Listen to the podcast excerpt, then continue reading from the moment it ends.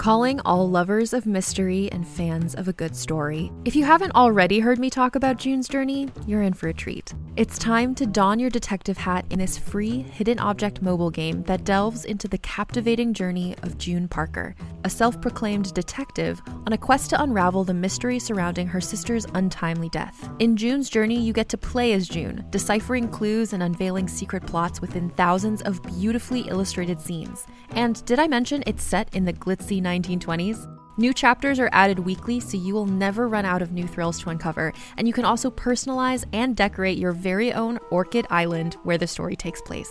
How sharp are your detective skills?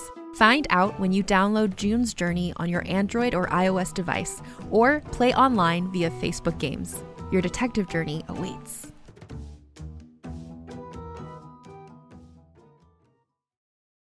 This episode is brought to you by Visit Williamsburg. In Williamsburg, Virginia, there's never too much of a good thing. Whether you're a foodie, a golfer, a history buff, a shopaholic, an outdoor enthusiast, or a thrill seeker, you'll find what you came for here and more. So ask yourself, what is it you want? Discover Williamsburg and plan your trip at visitwilliamsburg.com.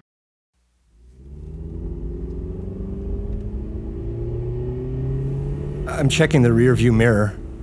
The road is empty, just a yellow line, unbroken. No dark figure, no feathery, ragged wings.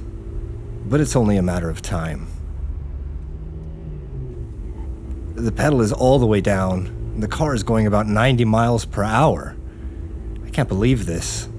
I've never driven this fast. Yellow road markings are one solid line disappearing beneath me. My only handhold at this point. I'm not sure what my boss will do when he catches up to me, but I'm very sure it'll be bad.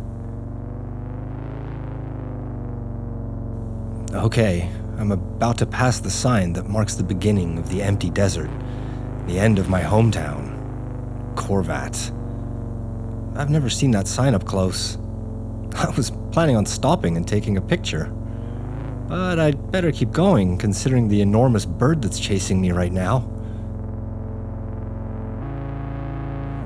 Checking my rearview mirror, thought I heard something.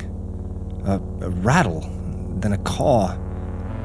There's still nothing but the yellow line behind me, like an unmissable trail of breadcrumbs I'm involuntarily leaving behind. Should I get off the main road? The sign zips by, I can barely read it. It probably says, Thank you for getting lost, out of towners. Well, that was it. I. I left. Just like that, I left my hometown. After 30 plus years of this place being my world. My entire life, I tried to imagine what it would be like to leave. To just drive away and, I don't know, just, just see other places, meet other people. Well, that's what I'm gonna do now. No matter what. I'm gonna find out what it's like leaving Corvat.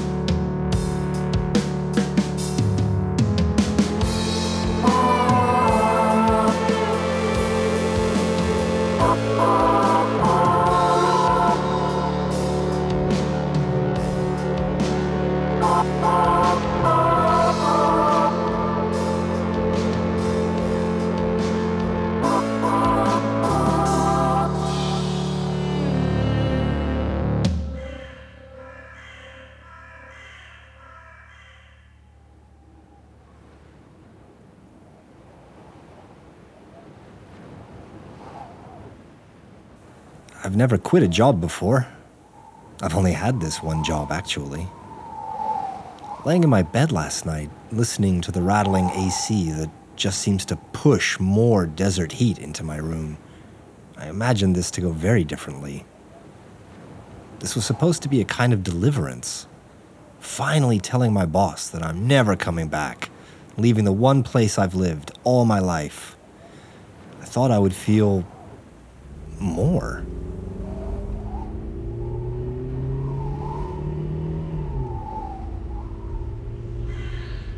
I hear a kind of rattling again. Should I stop and check if something's wrong?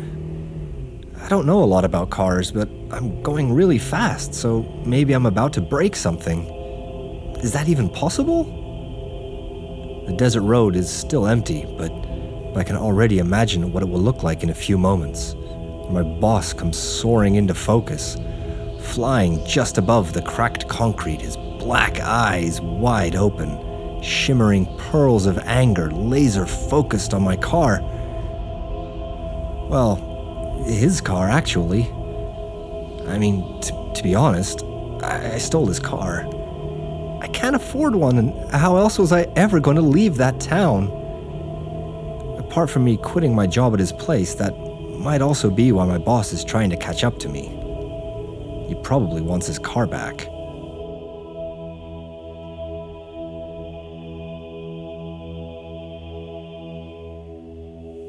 The distance, I can see the vibrating outlines of the next town. It's like the guys upstairs are quickly rendering another location, surprised by me leaving Corvat all of a sudden. Again, that rattling. Was it above me now? I look up through the sunroof and there he is. I look right into the big, burning desert sun, drawing the black outline of Mr. Crow, 10 feet above the car, his wings stretched out, his name tag barely holding on. He looks down at me and dives like a bird of prey. I've almost driven the car off the road looking up, and when I steer back, it's too aggressive. I swerve all the way to the other side. I'm losing control, and the car bounces into the desert. Suddenly, my boss lands on the hood. With a dry thump, he hits his car and sticks his head right up to the windshield. His crow like face pressed onto the glass, his black wings folded around the side windows like he's trying to envelop me. He caws and screams. Your shift is not over yet, sleeper. I hit the brakes my boss gets launched into the desert. I've seen enough movies to know what to do when someone lands on the hood of your car while in a chase. When he hits the ground, there's a big cloud of dust that disappears him. I don't wait around for what happens next. Before the dust settles, I turn back onto the road and just book it. I can still see his feet on the hood, dents shaped like claws. I know he'll be back. This isn't over. I hear a caw and a crow's rattle. But I'm not looking in my rearview mirror anymore. I'm not looking up at the sun either. There's a town rendering at the end of this road. That's what I'm looking at. That's where I'm going. And no one is going to stop me. I had the most simple job in the world. A monkey can do what I did. My job was to wait for the beep and then flip the meat everything they say at Best Burgers USA kind of almost rhymes. They want it to sound catchy, as if this stuff would be too hard to remember otherwise. The whole point was that everything had to be exactly the same every time. You smack the eight burgers on the marked spots and wait for the beep. Then you flip them left to right and wait for the second beep. So for six days a week, eight to ten hours a day, you stare at eight brown hamburgers. If you look at something for that long, first it loses all meaning. Those eight brown circles, a hamburger. Hamburger. Ham burger. Then you start overanalyzing it. You start seeing how bizarre it really is. How weird humans are. Eight brown circles made of compressed dead creatures. They arrive the same color as they are when you eat them. Did you know that? It's not like we get them fresh and raw. It's my job to cook them to medium rare perfection. They arrive pre packed, preheated, pre seasoned, pre colored even. There's lines on the meat to make you think they just came off my grill. Those things never saw coal smoldering. They never saw anything but a pitch black stable and a bright white genetics lab before they ended up in my hands. I don't do anything to that stuff but heat it. You can eat them cold and right out of the bag. They've been sterilized with the latest biomedically engineered antibodies and antibiotics science has to offer. You could probably just feed your baby one of these and they're all set with vaccinations and stuff. Hell, if you're screwing around and end up catching something nasty, you just come to BBU. Get yourself a BBU special with everything on it. Sorry, I didn't mean to dive into that rabbit hole. I've obviously got some food industry issues I need to deal with. What I was trying to say, the kitchen at BBU had to be like a machine. If they could hire robots, they would. I wait for the beeps, which is the simplest job. That's why they call it the sleeper station. That's why they call me Sleeper. The rest of the guys weren't getting physics degrees anytime soon either. Rodrigo presses the button once for yellow sauce and twice for red sauce. Kim presses the bar down and takes out two pieces of lettuce and one slice of tomato. And Spencer shakes the red shaker once, the yellow shaker twice, and then puts on the top bun. The only difference is that they have time to take orders. They don't have to keep an eye on their part of the line at all times. I do. I can never leave the sleeper station. So I just stand there and slowly lose my mind, waiting for beeps as if they're drops from a Chinese water torture. I had tried to quit once before. I was standing there staring at the eight burgers, trying to count out the interval between the beeps just to keep myself from going insane, but I just. I couldn't figure out what to. I threw my apron on the floor and stormed out of the kitchen. Kim asked if I was okay, but I didn't say anything. I went straight to the manager's office. I was going to tell him I was walking away. I was going to tell him I didn't want to be a sleeper anymore. Not for another day. Not for another minute. I didn't care that I'd need money by the end of the month. I was out of there. Rodrigo called him Mr. Crow. He had black hair and thick black eyebrows, and he was really thin and his thin little body always hunched over his desk as if he was born to sit behind one. As if he was born into that perfect desk angle. As if he was born a corporate being, a corporate crow. His office was tiny. If he would sit up straight, the light bulb would burn his head. It was probably a broom closet. I mean that literally. A literal broom closet. There were several brooms in there and the desk barely fit. It took up the entire room, or closet. He had to climb over that thing in the morning to get to his chair. It was all very desperate. So I stepped into Mr. Crow's tiny broom closet slash office, and I explained to him that I was going to quit. But he wouldn't let me. He said he saw himself in me he said I had to just hang in there for a couple of months, and then he'd promote me. I would be on my way. And then he got back to his paperwork, and I just stood there for a second, not sure what to do. So I walked back, back to the beeps, back to the eight burgers that were overcooked now I would have to come out of my paycheck. Why was it so hard to stop working there? Kim smiled at me when I walked back in, like you would smile at someone that failed a test. That smile helped. It always does. Maybe that's why.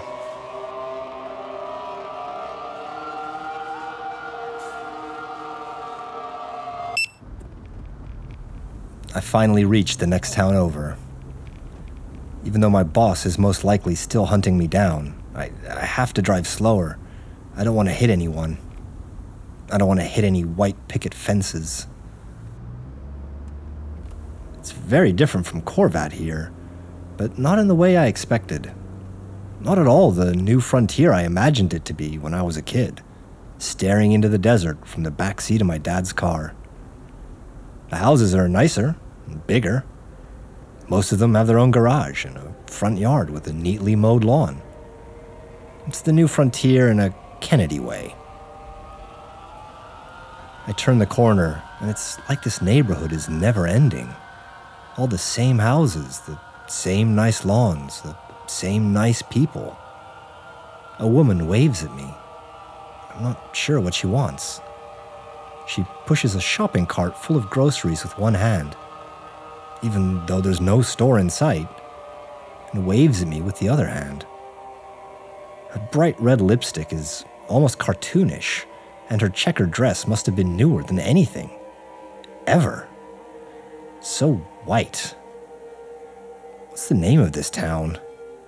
I don't like it. I'm passing through, moving on. Too much neighborhood friendliness for a lowlife from Corvat.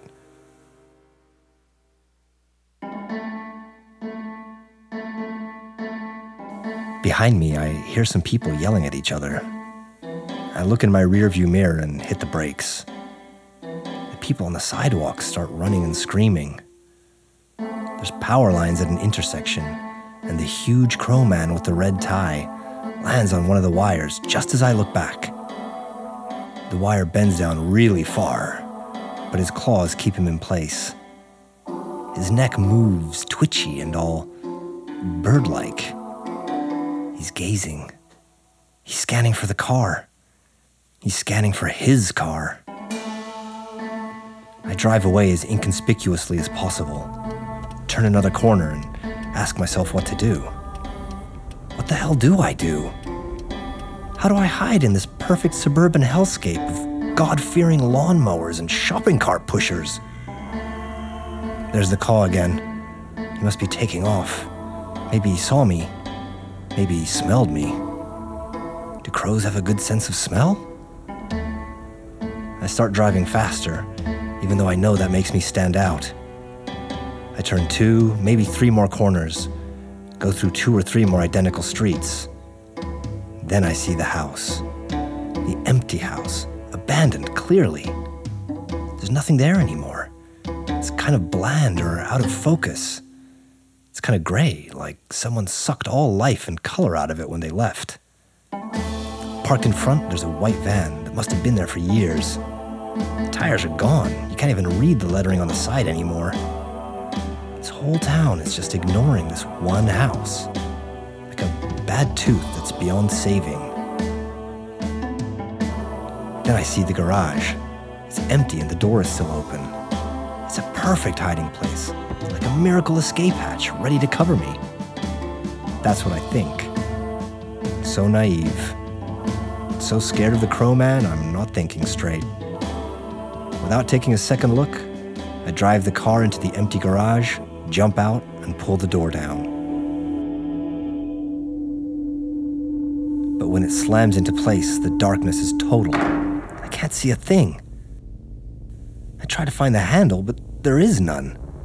I'm locked in. So I stand there in the darkness, breathing in the damp air of sticky mildew and try to find a way out. I brush my hands against the walls to find my way, but there's something growing from the bricks. It feels soft, almost furry.